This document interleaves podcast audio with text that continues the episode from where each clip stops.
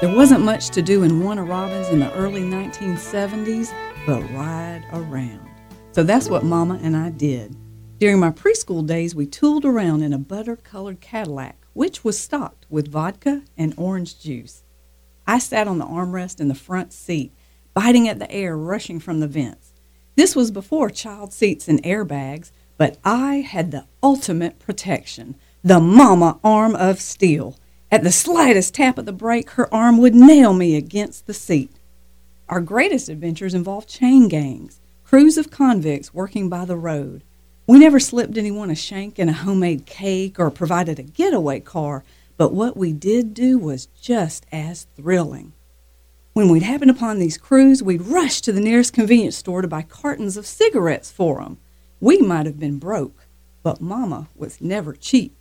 She bought the best brands Marlboros, Kents, and Winstons. My job was to break up the cartons so that we could hurl the packs out the window.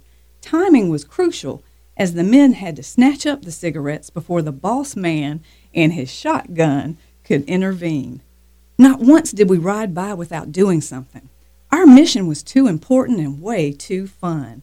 The excitement, it never faded. We didn't know when or where we'd come upon a chain gang, so it was always a surprise and a call to action, regardless of where we were going or what our plans might have been.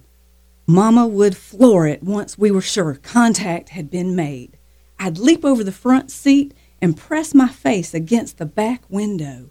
I loved watching the prisoners smile and hoist the packs high above their heads as we fled in a cloud of red dust. Sometimes one of the men cried, but I knew he wasn't sad. As a four year old, I saw the radical happiness I had caused.